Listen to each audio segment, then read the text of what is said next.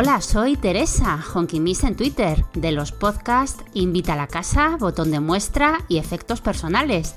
Y os doy la bienvenida a Bitácora de Ciberseguridad, el programa en el que tratamos la seguridad de la información desde un punto de vista práctico y asequible, para concienciar sobre los peligros de no proteger adecuadamente nuestros recursos informáticos e información. Un podcast 100% libre de virus y para todos los públicos. Pues yo soy Raúl Fernández, consultor para desarrollo de empresas y os hablo desde Guadalajara, en España. Y yo soy Sergio R. Solís, consultor técnico y de seguridad, hablando desde Madrid.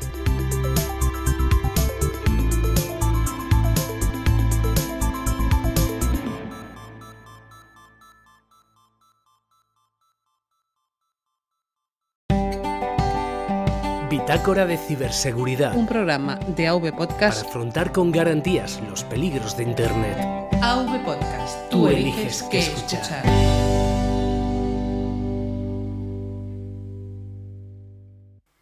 Y bueno, este episodio lo hemos eh, titulado Summer League, porque damos comienzo a la tercera temporada después de dos meses de parón, ¿no? El último episodio lo publicamos en julio de 2018. Sí, hemos estado muy vagos esta, este verano.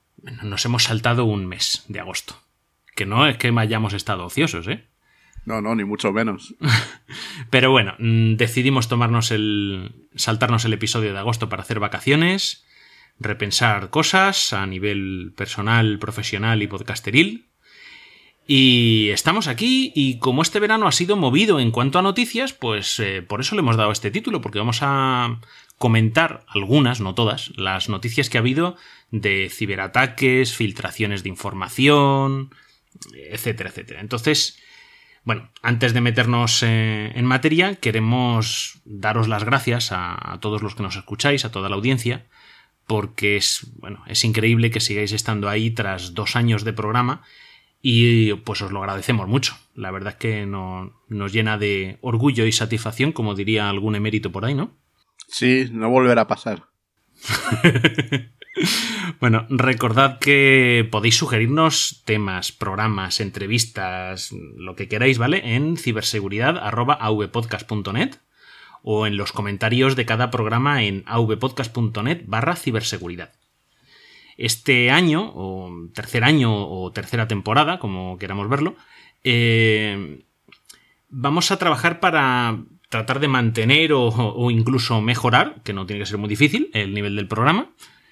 Y vamos a tratar de traer más invitados siempre que sea posible, porque al final esto va a cuestión de agendas y, y no siempre no siempre es posible. Entonces creemos que traer más invitados pues trae más voces, trae más profesionalidad, más puntos de vista y ayuda a conocer y, y, dar visibilidad a tantos y tantos campos y profesiones como hay alrededor de la seguridad de la información. ¿no? Que no solo de hacking vive la, la ciberseguridad. Sí, no, incluso, bueno, estamos dando vueltecitas a temas un poco también innovadores y bueno, para de vez en cuando salirnos un poco del guion y ser un poco transgresores, que también de vez en cuando nos viene bien. vamos a volver al fax en vez de al email. Sí, sí, lo vamos a. El podcast estamos, estamos pensando en difundirlo en casete de cromo. Cachito de hierro y cromo. Sí. Bueno, y por último, antes de empezar con las noticias, queremos dar las gracias a nuestro compañero Iván San Martín por el trabajo que ha hecho con las nuevas carátulas de todos los programas de esta red y en especial de, del nuestro, de Bitácora de Ciberseguridad. Es verdad que tenemos imagen nueva. Yo ya lo he empezado a cambiarlo ya en redes sociales y eso, y bueno, está bien. La verdad es que ha hecho, ha hecho un buen trabajo. Bueno, aunque en la carátula se note un poquito menos, eh, Bitácora de Ciberseguridad sigue siendo un podcast que está dentro de la red de AV Podcast, ¿vale? Que ya somos una gran familia podcastera. Somos cerca de 30 personas, más o menos, y otros tantos podcasts. Sí, en podcast no sé cómo andamos, pero vamos creciendo de manera sostenida. Pues por ahí lo bueno es que nos dejan hacer como queremos, ¿no?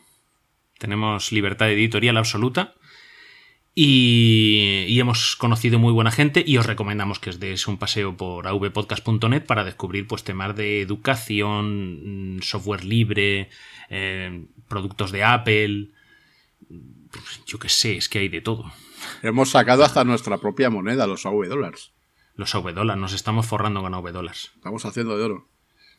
Es una criptomoneda que utilizamos nosotros solos y que existe solo en nuestras cabezas.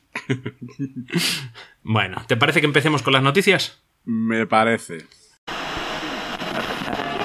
Noticias.log. Registro de noticias de ciberseguridad.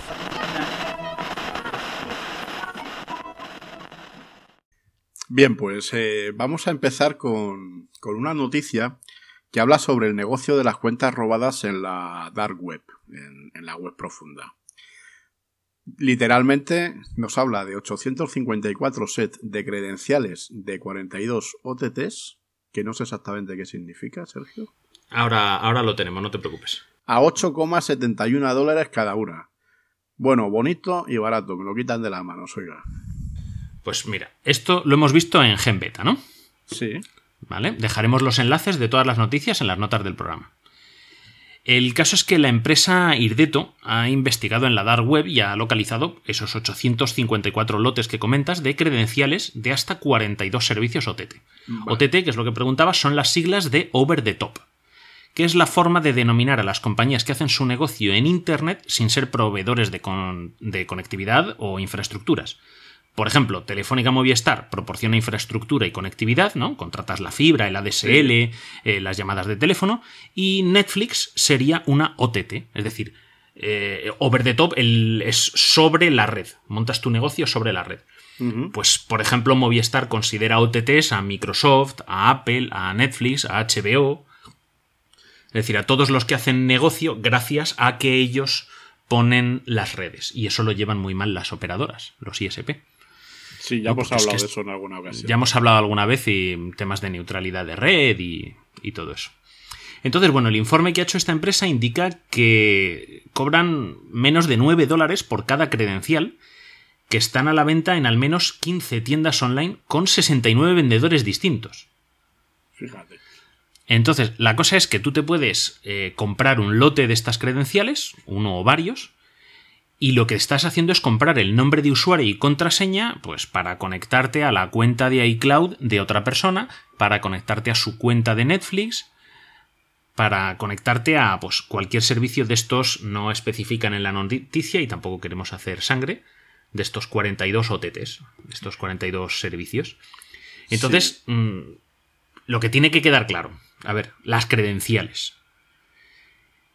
Pueden estar a disposición de cualquiera capaz de hacer esas compras y el origen de estas puede ser, o sea, de, de dónde han sacado para vender estas credenciales, pues puede ser desde malware instalado en nuestros equipos, ataques a las bases de datos de esas compañías o fugas de datos internas, ¿sabes? Un empleado descontento o, o sobornado, ¿vale? El caso es que son las credenciales lo que se han filtrado. Si la empresa Sí. es seria, esas credenciales se almacenan en forma de hash. ¿Vale? Y para que sea difícil recuperar la contraseña a partir del hash, ¿no? Ataques por diccionario, fuerza bruta, que ya explicamos Sí. en su día. Las contraseñas deben ser largas y complejas. Mayúsculas, minúsculas, signos de puntuación, números, ¿vale? Sí, bueno, al final lo que un poco lo que se infiere de esta noticia es un poco lo que insistimos siempre, ¿no? Eh, en el tema de las credenciales, en crear contraseñas robustas y el tener cuidado, pues eso, donde te logueas y, y qué haces en definitiva con, con tus datos, en este caso de acceso a las aplicaciones. Claro, o sea, donde yo quería ir a parar es que a lo mejor no es culpa nuestra que le hayan robado a una de estas empresas una clave nuestra.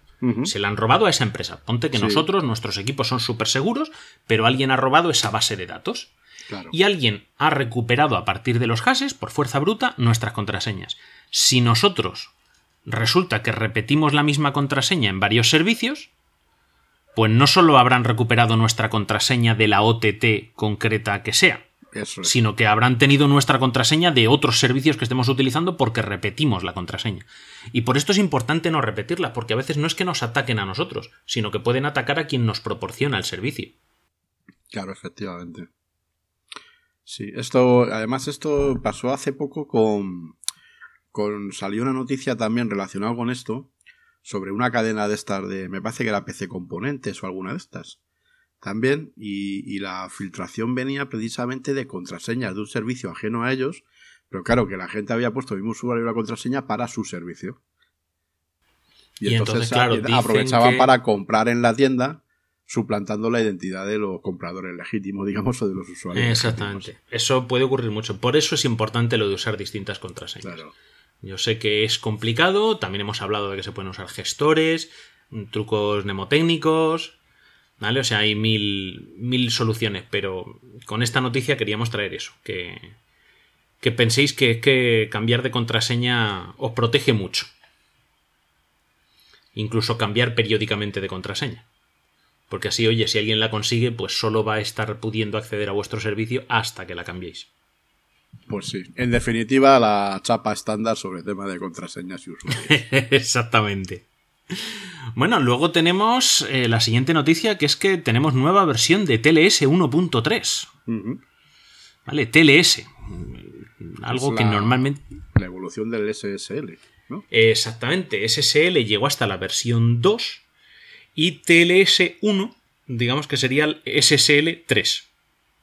Sí. ¿Vale? Lo que pasa es que se hizo un consorcio, entró Microsoft, Microsoft no quería que se llamase SSL y digamos que básicamente cogieron SSL 3, le cambiaron el nombre y entonces pues ya Microsoft aceptó. Y parece que han hecho algo nuevo, ¿no? Eh, sí, pero vamos, básicamente TLS es eh, SSL versión 3, entonces ahora lo que pasa es que TLS ha ido evolucionando. TLS 1.2 llevaba ya activa 10 años y ahora pues ya está 1.3. Pero bueno, vamos a aclarar un momento.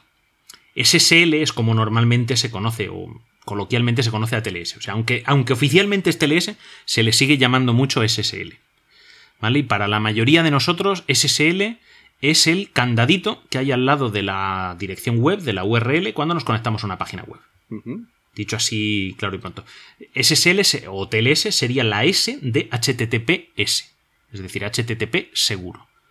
Este protocolo sirve para generar una clave de cifrado de forma segura en ambos extremos de la comunicación. Ambos extremos serían nuestro navegador web, ¿no? Chrome, Internet Explorer, Edge, Firefox, Safari. Y el otro lado sería el servidor de la página web. Pues lo que hacen es, entre ambos se comunican mediante este protocolo y generan una contraseña, una clave, mejor dicho, para cifrar la comunicación y que si alguien ve la comunicación por, pues por el wifi, por la red eh, cableada, por donde sea, esa comunicación esté cifrada, esté protegida. Pues el caso es que ha llegado a la versión 1.3 que aumenta tanto la seguridad como el rendimiento del protocolo. ¿Vale? Eh, 1.2 ya acumulaba mm, vulnerabilidades, eh, ¿vale? La más famosa de ellas fue Heartbleed. Que era que sobreescribía mm, en espacios de memoria y se podía leer, entonces leyendo espacios de memoria sobrescritos, eh, podías recuperar contraseñas. Era un ataque dentro del terminal del equipo, pero que vulneraba el, el protocolo de, de TLS 1.2. Y aún así, si buscáis las noticias de Heartbleed, veréis que casi todas hacen referencia a SSL, ah, ¿vale? Por eso decíamos que se sigue llamando SSL coloquialmente, aunque oficialmente sea TLS. Entonces, bueno, no vamos a detenernos en el protocolo porque es súper lioso, ¿vale? Supondría ponerse muy, muy denso. Entonces vamos a mencionar las cuatro mejoras clave que define Nick Sullivan en un artículo que vamos a enlazar en las notas del programa. Entonces, estos cuatro puntos clave son que reduce la latencia del proceso de handshake. El handshake es la generación e intercambio de claves. ¿Vale? Es cuando se ponen de acuerdo el servidor y nuestro navegador web para cómo cifrar la comunicación. Pues van a hacer que sea mucho más rápido. Va a haber mayor seguridad mediante el cifrado del propio proceso de handshake. Van a mejorar la resistencia a ataques que se denominan cross-protocol, que consisten en atacar al protocolo más débil que interviene en un proceso para afectar al resto de protocolos.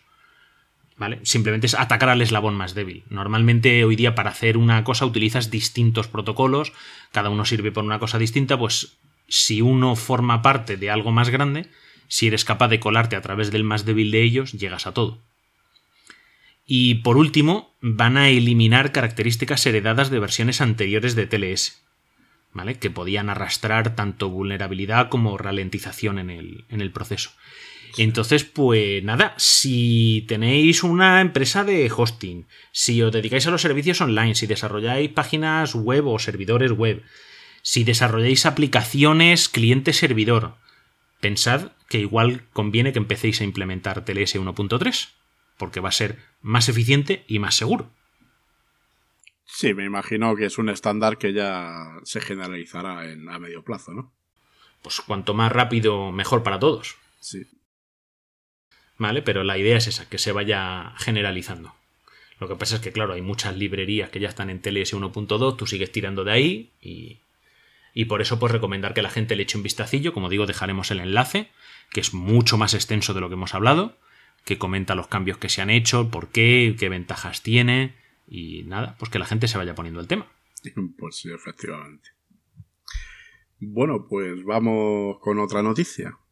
Y es que eh, esta la vimos en Sadaka y nos dice que TSMC, que son las siglas de la compañía de fabricación de semiconductores de Taiwán, el mayor fabricante de chips del mundo, eh, reconoció que un virus había dejado fuera de combate a sus fábricas y provocaría retrasos importantes en las entregas de, dispositivos. ¿Mm? La relevancia que tiene esta noticia es que esta empresa, como ya hemos comentado, es el mayor fabricante de chips a nivel mundial y provee a empresas eh, como Apple, Qualcomm, Huawei, Nvidia, Texas Instrument, con lo cual es un proveedor estratégico de prácticamente de todas estas, estas marcas. La empresa estimaba que el incidente de malware eh, podría causar incrementos en los costes de producción y retrasos importantes en las entregas a los clientes, lo cual evidentemente afectaría negativamente a toda la cadena de suministro. Esto es importante porque tal y como se planifican a día de hoy la fabricación y las entregas, pues mm, el que tengas una factoría parada una semana no quiere decir que tengas una semana de retraso en las entregas, sino que digamos que es un factor acumulativo que te puede hacer llegar eh, por distintos protocolos y procedimientos a tener retrasos de meses en, las, en las planificaciones. Exactamente, porque tú vas recibiendo en los almacenes, pues tú imagínate Claro. que estás fabricando el teléfono nuevo, ¿no? De Huawei o de Apple, Claro. y te llegan todos los componentes, pero no te llega el chip. El chip, Claro. el que sea, ¿vale? No vamos a meternos en cuáles. Y si te llegan los demás componentes, se te llena el almacén, no los puedes montar porque te falta la otra parte. El problema es ese, que, que te afecta a la gestión de todos los proveedores. Es decir, pues tú tienes una capacidad cada vez más menguante por temas de costes, de almacenamiento y una serie de, infraestructuras, con lo cual, pues bueno, ya digo, no vamos a entrar en, protocolos de este tipo, pero es un efecto acumulativo que, supone un, un retraso importante en, los plazos de entrega. esto, para que veáis, es un, un ataque por malware a una empresa, provoca que sufra esa empresa, sufren sus clientes directos, aquellos para los que fabrica, sufren los eh, proveedores, los demás proveedores de componentes para esos clientes de TSMC, Claro. porque claro, si yo no puedo fabricar el teléfono porque no tengo el chip de TSMC, tampoco voy a comprar las pantallas del teléfono. Entonces le digo a mi proveedor de pantallas, oye, mm, retrásame las entregas. O sea que es que es. afectas a las tiendas, que las dejas sin suministros para proveer a los clientes finales. O sea, la verdad es que es un, es un marrón importante. Es una avería gorda. ¿Vale? Entonces, eh, bueno, además, eh, parece ser, y esto además lo hablamos en un grupo con, con Andreu, desde- al cual le mando desde aquí un saludo. Y es que, bueno, eh, parece ser que el malware se desplegó durante la instalación de una nueva herramienta que estaba infectada y cuya infección se propagó a través de la red de la compañía una vez que estaba instalada. Ah, metes un ordenador nuevo ahí, ¿vale? Un ordenador, cualquier cosa, ¿no? Conectada a red que tiene ya el malware y una vez que está dentro de la red, vía libre. La importancia es lo que hablábamos siempre, siempre, siempre, y yo como consultor de seguridad siempre se hace hincapié la importancia que tiene evaluar la seguridad de tus proveedores.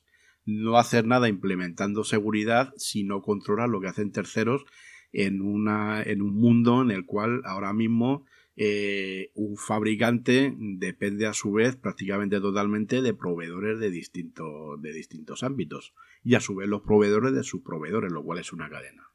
Entonces esto es un caso claro de dejación entre comillas o relajación de esa política de control de tus proveedores. Y luego encima leemos en The Hacker News que indican que aunque TSMC no lo hace explícito, el malware que habría afectado a miles de sus computadoras, hablan de hasta 10.000, sería una variante de WannaCry, el famoso WannaCry. Esto es lo más sangrante de todo.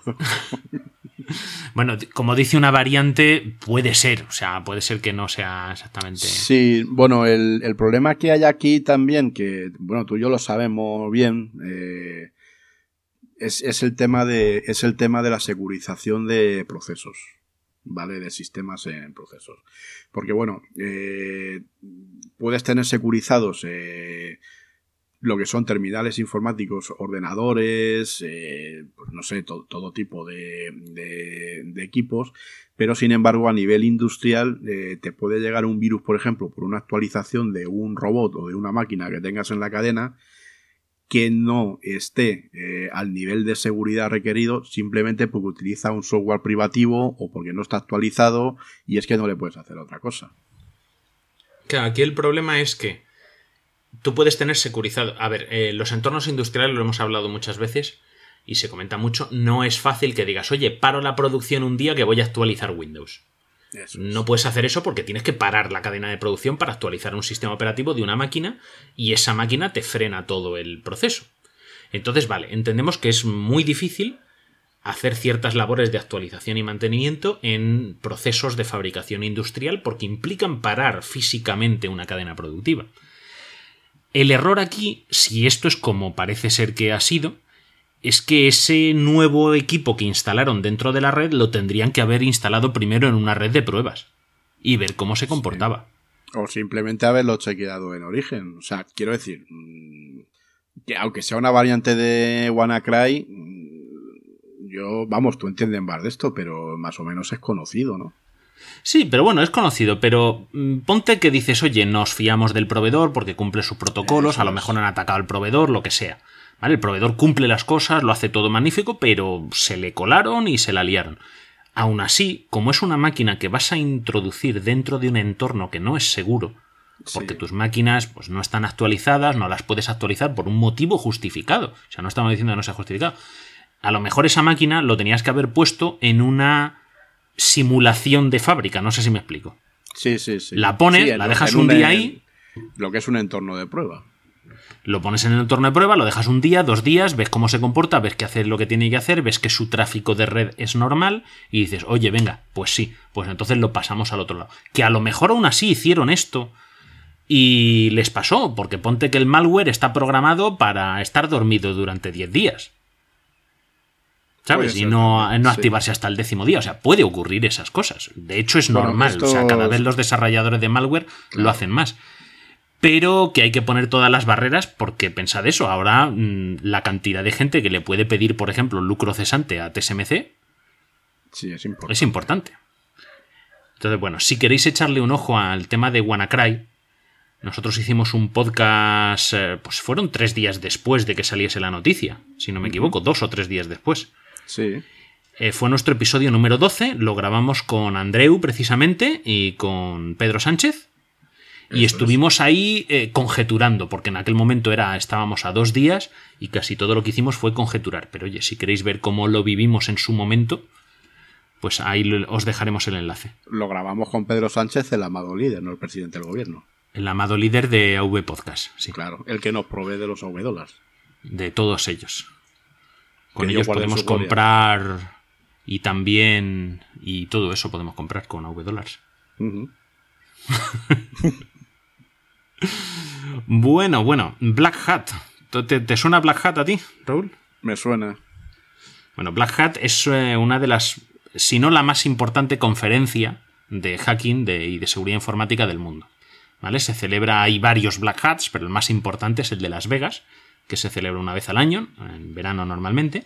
Y bueno, pues el amigo V del grupo de Telegram de- del podcast Securizando, del amigo Andreu, nos pasaba en ese grupo la noticia de que se han filtrado los datos personales de los asistentes a la conferencia de hacking de, de Black Hat en, en Las Vegas. Sí. Y para dejarlo todo claro, nos comenta que él vio la noticia en el canal de Telegram, eh, t.me barra seguridad informática. Parece ser que todo se debe a un problema en un sistema denominado Legacy. ¿vale?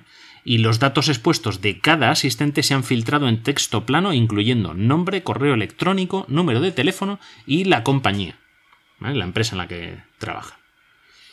La cuestión es que el, el badge, el, el identificador este que nos ponemos al cuello cuando vamos a una feria, ¿no? A un salón, Sí, lo que te leen con, una, con un chisme.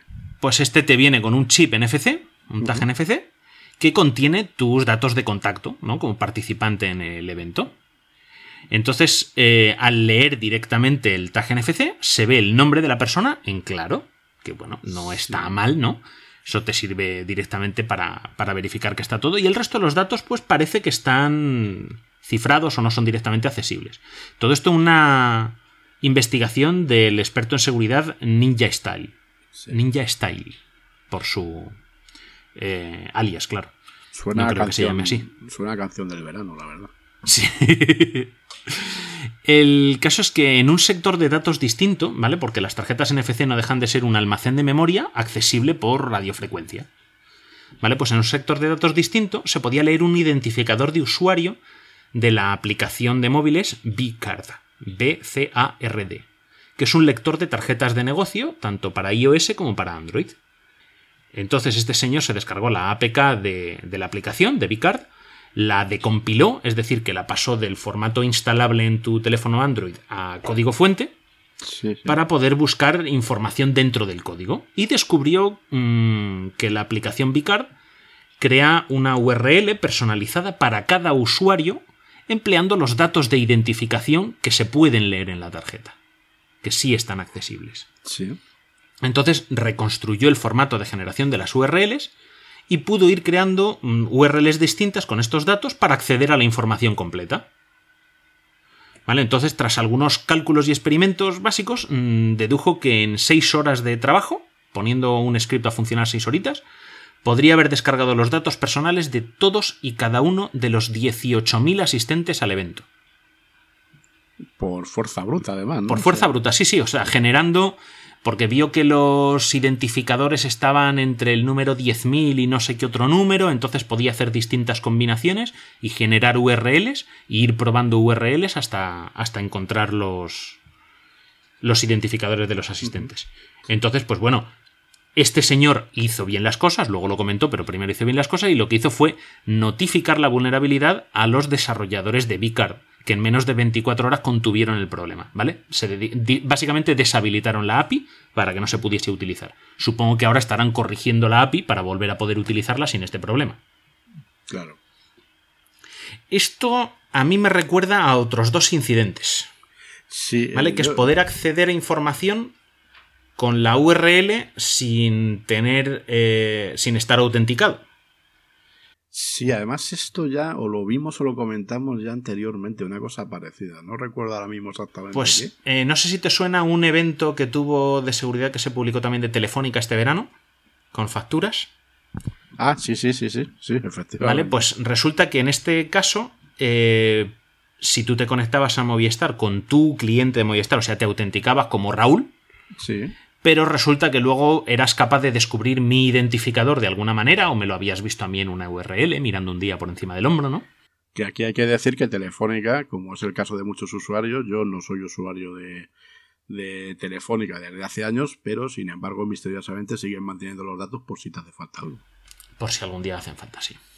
Te Bueno, algo. el caso es que en tu URL con la que tú estás accediendo a tus facturas, podías cambiar el ID de usuario y poner el mío y veías mis facturas. Sí, Que también ocurrió algo parecido a eso con LexNet, que para los que no sean de España es la aplicación, el, el sistema que montó el Ministerio de Justicia de España para notificaciones y transmisión de documentos oficiales de procedimientos judiciales para abogados, fiscales, jueces, procuradores en España.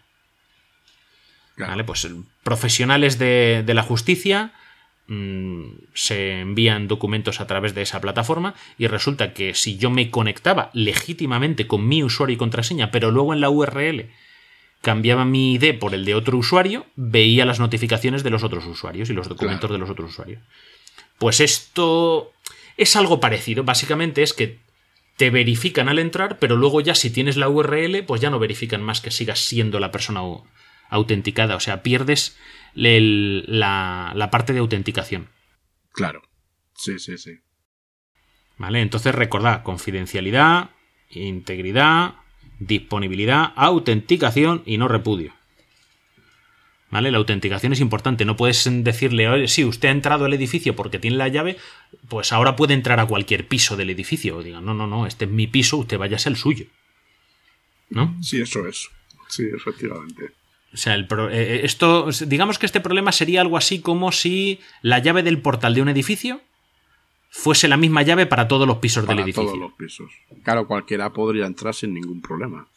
Una vez que te haces con esa llave. Claro, claro, tú entras legalmente porque tú eres propietario del primero C y entras al edificio porque tienes la llave y tú vas a tu primero C, pero un día dices, oye, voy a probar la llave en el primero A. Y leñe, funciona. Claro. Entonces, digamos que digamos, al edificio has entrado legalmente, pero luego no te tenían que dejar con tu llave acceder a otros pisos que no sea el tuyo. Claro, el... Claro, es que al, al final, pues bueno, son, son, son vari- variantes, digamos, y maneras de, de y vulnerabilidades que ya hemos ido viendo, pero bueno, que desgraciadamente al final es un poco lo que estábamos comentando antes. Siempre el organizador del evento, por muy buena fe que le ponga, depende siempre de APIs, de aplicaciones y de, y de suministro de terceros, que es donde pueden estar las vulnerabilidades. Bueno, y vamos a la última entonces. Vamos a la última. Esta es una de mis preferidas porque habla del Reglamento General de Protección de Datos y el ciberchantaje. Eh, bueno, esto es, eh, eh, se publicó en público.es, valga la redundancia. Y bueno, a grosso modo de lo que nos habla es de, uno de los, digamos, de, lo- de los mantras del, reglamento. Y es el tema de las, de las multas que hay por incumplimiento del reglamento, que pueden llegar a 20 millones de euros o el 4% de la factura- facturación global de una compañía en caso de, infracción. ¿Qué pasa con esto? Eh, pues que los delincuentes, los ciberdelincuentes o, como los queramos llamar, pues como siempre están inventando, pues han encontrado un nuevo, un nuevo filón que ya habíamos visto con el tema de WannaCry también. No es algo nuevo. Lo que pasa que digamos que lo han adaptado a los tiempos. Porque esta gente pues piensa y piensa mucho, la verdad.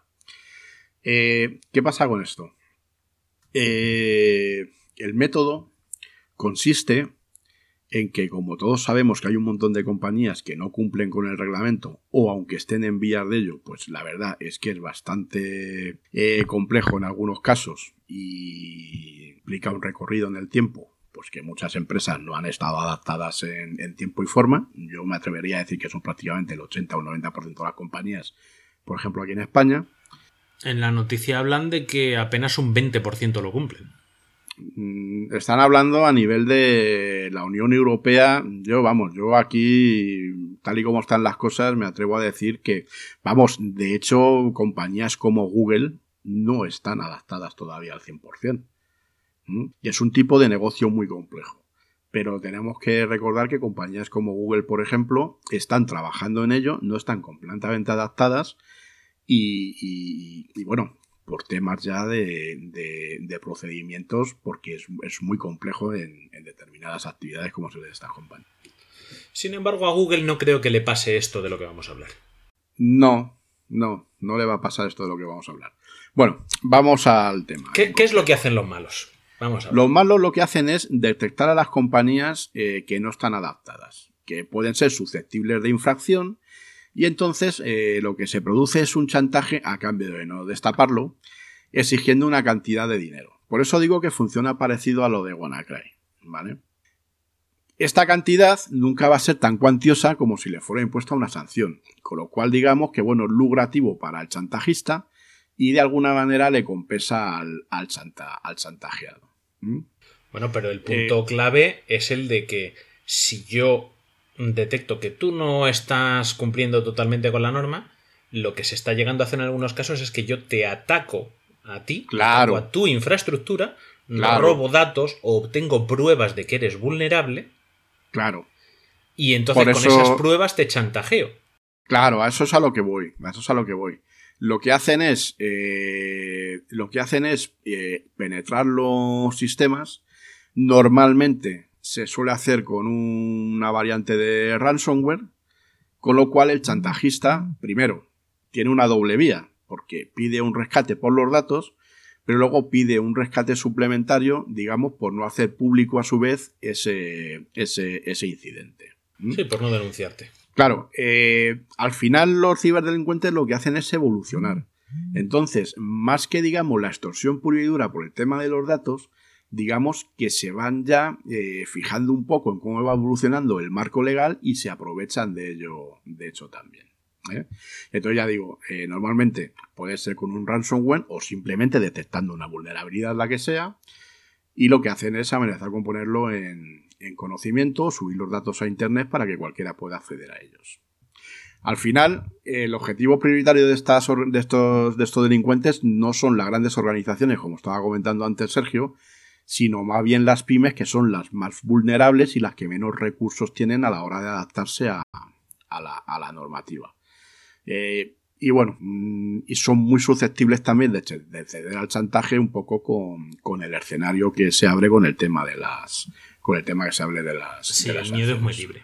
A ver, el reglamento te exige que además de políticas y protocolos, tengas medios técnicos para proteger. Eso es. Que tengas medios técnicos no significa que seas invulnerable.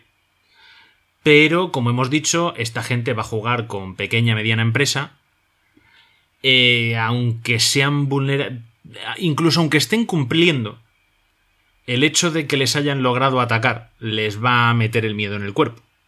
Y entonces muchas veces, aunque estén cumpliendo, aunque tengan medios buenos, eh, relativamente suficientes, ¿vale? Mm, claro. Van a, van a poder caer en el chantaje. La recomendación es la de eh, siempre. No te dejes chantajear. Sí, bueno, lo que pasa es que yo creo que esto de momento ya digo que es algo, una actividad, digamos, complementaria al clásico secuestro de datos mediante, mediante ransomware, ¿vale? ¿Y por qué? Porque hace mención la noticia a ello. Eh, porque la mala noticia para los ciberdelincuentes es que hasta la fecha no se ha hecho pública ninguna sanción millonaria por incumplimiento del reglamento. A pesar de que han salido ya un montón de casos, hay casos reales, hay ejemplos, y, por ejemplo, pues viene aquí en la propia noticia, a Telefónica no se le ha multado, por ejemplo, tras la brecha de seguridad que tuvo el mes, eh, que tuvo en el mes de julio, creo recordar, que fue aquella movida que tuvo con Facua. Sí, la que, hemos mencionado antes. Sí, y que afectó, según la propia compañía, a prácticamente un centenar de, de clientes. Sí, pero ahí es de lo que estamos hablando. Telefónica sí tiene medios técnicos, Telefónica cuando se le notificó resolvió el problema, es decir, que actuaron como es debido, aunque se les coló un problema en un momento dado. Que oye, sí, bueno, pero dentro, del, dentro del sector sí hay una especie de... Eh, sí es verdad que hay una especie de... No, no es que la administración en este sentido haya reculado, pero yo creo que sí van con bastante pie de plomo con el tema de, la, de las sanciones, porque este es una de las variantes, pero yo creo que de aquí al año que viene, eh, sobre todo la administración, ya está viendo que se abren nuevos escenarios y que muchas veces el remedio puede ser peor que la enfermedad. ¿Vale? Esto es una variante, por ejemplo, lo del ciberchantaje.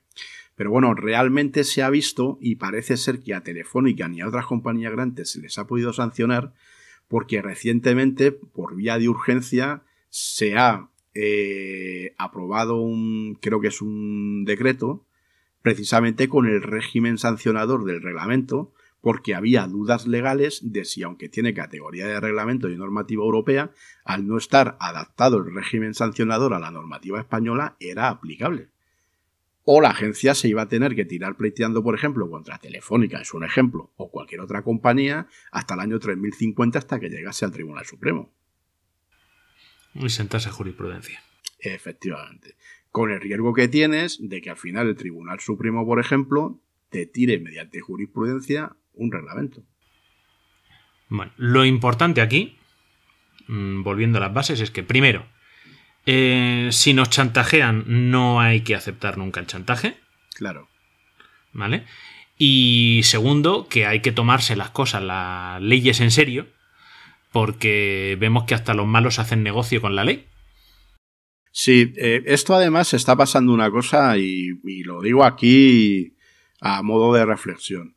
Eh, bueno, ya sabes cuál es mi postura en este sentido. Eh, muchas veces las adecuaciones al Reglamento General de Protección de Datos se están haciendo a base de papelitos como se hacían antes y ya está. El reglamento no habla de eso. Lo de los papelitos es una parte organizativa. Pero hay una parte más organizativa y sobre todo una parte técnica que no está haciendo nadie y que es por donde entran los malos.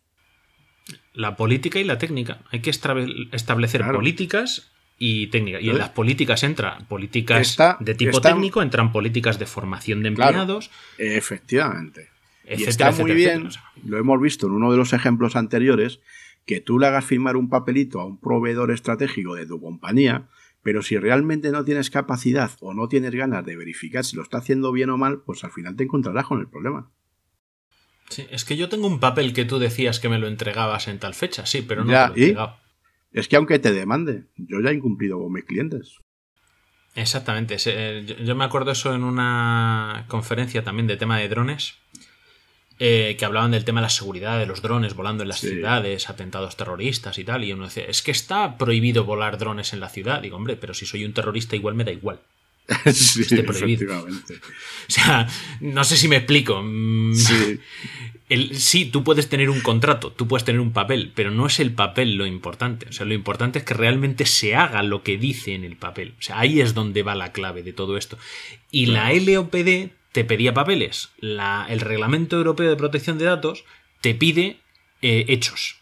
es, eh, la palabra clave es la que viene y en el propio reglamento, la proactividad. Exactamente. decir- que actúes eh, preveyendo que puede haber problemas. Claro, para eso se hace precisamente las gestiones y las evaluaciones de riesgos y una serie de herramientas y para que se adopten medidas técnicas y organizativas precisamente para evitar o aumentar la resiliencia de la, de la, de la organización. Entonces, pues bueno, pero vamos, y eso no es porque llegue alguien que es al final lo que estamos dando la noticia y de chantaje, es que es seguridad para ti y sobre todo para la continuidad de negocio. Eh, hay empresas mm, relativamente pequeñas y, sectores aquí en España donde a lo mejor tienes 5, 6, 7 empleados, tienes 10 eh, terminales y realmente con un ransomware mm, te están haciendo la puñeta. Porque tú imagínate, por ejemplo, el sector se me ocurre el, el, de, el del aceite.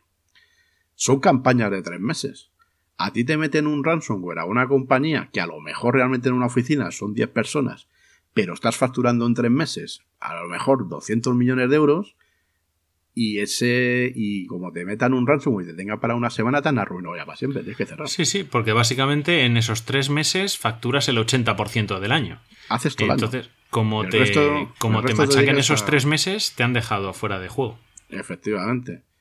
O industria como hay ahora, por ejemplo, en Navidad. Pues bueno, eh, el que hace los turrones, el que hace los mantecados, el que hace... Entonces, tener securizados los procesos es importante porque realmente el impacto, como hemos visto, por ejemplo, en las noticias a que dábamos con el tema de las del, del fabricante de componentes, pues bueno, ahí estábamos hablando de plazos de entrega. Pero si tú fabricas, por ejemplo, vamos a poner es un ejemplo, turrón del duro, te tienen parado 15 días y ¿qué hace? ¿Lo vas a vender en febrero? ¿Por qué no? Sigue estando bueno. Sí, sigue estando rico. De hecho, yo compro turrón siempre ya cuando han pasado las navidades. Pero bueno. Ya sabéis que hay que cumplir con estas cosas, que hay que tomárselo en serio, nos afecta a todo el mundo, realmente a todo el mundo, o sea, a cualquier tipo de negocio que tengáis, a poco que tengáis el nombre de una persona, mm, ya es un dato personal, aunque lo tengáis por motivos profesionales. Eso es. Así que bueno, vamos a dejar las noticias por hoy. Pues sí, porque además eh, tenemos que decir que nos hemos propuesto hacer un, un podcast cortito y ligerito para que no se explote la cabeza con la vuelta al cole. Exactamente, vamos a ver si logramos quedarnos en, en la hora. Yo creo que sí, que lo podemos hasta lograr y todo. Bueno, pues vamos con el consejo del día. El consejo del día. ¿Has probado a apagar y a volver a encenderlo? Vale, en esta ocasión queremos recomendar el chuletario de comandos de terminal de Linux, eh, más en concreto de Debian, que se ha currado el señor Manz, M-A-N-Z, y que hemos descubierto gracias a la entrevista que le hizo nuestro amigo y compañero Juan Febles en Podcast Linux. Os vamos a dejar el enlace para que lo podáis descargar. Se llama terminaldelinux.com. Ahí tenéis ese chuletario en una sola página, un montón de comandos muy útiles para recordar cómo funcionan, sus opciones más básicas, eh, para funcionar rápidamente con el terminal. ¿Vale? Creemos que es una idea muy buena. eh, está en una hoja, lo tenemos disponible en todo momento, en un PDF. Está en inglés, aunque lo traducen, lo van a traducir también, han dicho. Y, y bueno, son comandos, entonces el que esté en inglés tampoco es ninguna complicación especial. Y ya aprovechando este tema, quiero recomendar una cuenta de Twitter, la de Julia Evans, que es arroba B0RK, que publica unas eh, ilustraciones con resúmenes de los principales usos de algunos comandos de terminal de Linux. Mm, Entonces, pues nada, quería recomendarlo a partir también de lo de el chuletario de comandos de Manz. Y si veis esta cuenta, B0RK, ¿vale? Arroba B0RK de Julia Evans, veréis que también está trabajando en una publicación llamado eh, Byte Size Command Line, que yo algo traduciría algo así como bocaditos de línea de comandos. ¿Vale? Y entonces son estas ilustraciones y es muy básico, o sea, no es ver toda el- la ayuda de un comando determinado, sino funcionalidades básicas y algunas que pueden sorprendernos porque no estamos acostumbrados a ellas. Eh, ¿Vale? Pues como un chuletario básico también, en un estilo así de ilustración a mano alzada, que está, está muy bien. Y. Raúl, Maratón Linuxero. Maratón Linuxero. Que, bueno, no llegamos a tiempo. El día 1 de septiembre hay otra vez directo. Desde las 11.00. Pero bueno, eh, es una comunidad. Y pues eh, os aconsejamos que os paséis por allí. La dirección web es maratonlinuxero.org. Y la verdad es que es muy interesante. Tanto seguirles en redes sociales como en la, como la propia web. Eh, es muy participativo y la verdad es que tienen canal en Telegram, eh, tienen chat y bueno, aunque no seas un Linuxero 100% fidelizado, merece mucho la pena porque es una comunidad muy activa y, y aporta, y aporta muchísimo. Vale, es una, es, es una comunidad de divulgación, hacen directos de vez en cuando. No sé si es una vez al mes, no estoy seguro. No sé Suele ser los domingos por la tarde. Pero bueno, en, en todo caso también tienen su podcast también. Que, Sí, sí, se puede buscar. Es, y es el objeto de la recomendación. O sea que... Participan un montón de personas de todo ámbito, de programación, de diseño, de desarrollo, de gestión de sistemas. Entonces, mm, básicamente lo que están es promocionando el, el software libre y GNU Linux. Hacen sorteos además porque cuentan con patrocinadores. O sea, es interesante. Está Sí, la verdad es que es una comunidad que gusta mucho porque no son, permíteme la expresión, cuatro colgados, sino que son un montón de gente de todo ámbito, o sea, gente que se dedica profesionalmente a trabajar con estas herramientas, Hombre. gente que las utiliza por capricho y placer, Juan gente Feble que vive que- de estas herramientas, Claro. eh, fabricantes de hardware, desarrolladores de software, eh, proveedores de servicios, de hosting, de, de todo ello. Entonces, hay de todo, de todo tipo de personas y, y es una labor divulgativa muy importante y, y creemos que puede interesar a mucha gente. Mm. Juan Feble sabemos que es una persona decente que bebe cerveza y eso. O sea que... Bueno, además, eh, profesor, eh, es podcaster, o sea... Luego me han dicho que es algo así como runner o no sé si es runner, eso ya le resta puntos. No sé. No, creo que este año le vamos a ver, creo. Bueno, pues creo que eso es todo por hoy. Habríamos cumplido Sí. nuestra hora, el quedarnos por debajo de la hora. Sí, solo un apunte de decir que eh, para las JPO de este año, por lo visto, ya se han agotado las entradas. Sí, pero bueno, mm, podemos salir a la, vuel- a la puerta a, a recibir ovaciones y firmar autógrafos. Sí, sí. Yo, ¿Vale? Se, se van a celebrar en los teatros Luchana de Madrid. Eh, si no recuerdo mal, era el 4, 5 y 6. Pues no sé seguro las fechas. Las tengo por ahí apuntadas en mi calendario ese caótico personal, pero. Bueno, podéis ver yo- toda yo la yo voy información. ir, o sea que. Podéis ver toda la información en jpod.es. ¿Vale? Y estoy viendo aquí los, eh, los días 5 y 6 de octubre, Eso es. que son viernes y sábado. Eso es. ¿Vale? O Entonces, sea que- pues procuraremos estar por allí. Si queréis ver a dos podcasters con pelazo, es vuestra oportunidad. E incluso a nuestros compañeros de web podcast, que alguno También. ha dicho que se acercará a vernos también. También, también. Pues nada, os invitamos a pasaros por allí. Eh, si no tenéis entrada, habrá gente por fuera. Si tenéis entrada, podréis acceder a todos los, los eventos, charlas, directos que, que se celebrarán. Y creo que no nos dejamos nada más. Pues creo que nada más. Pues agradeceros la escucha.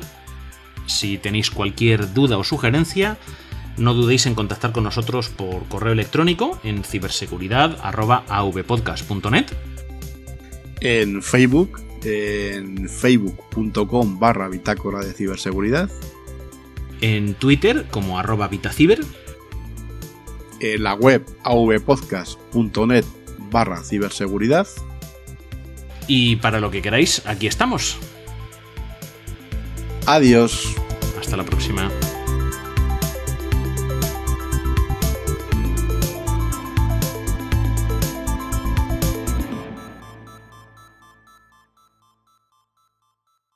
avpodcast.net Sonido en red.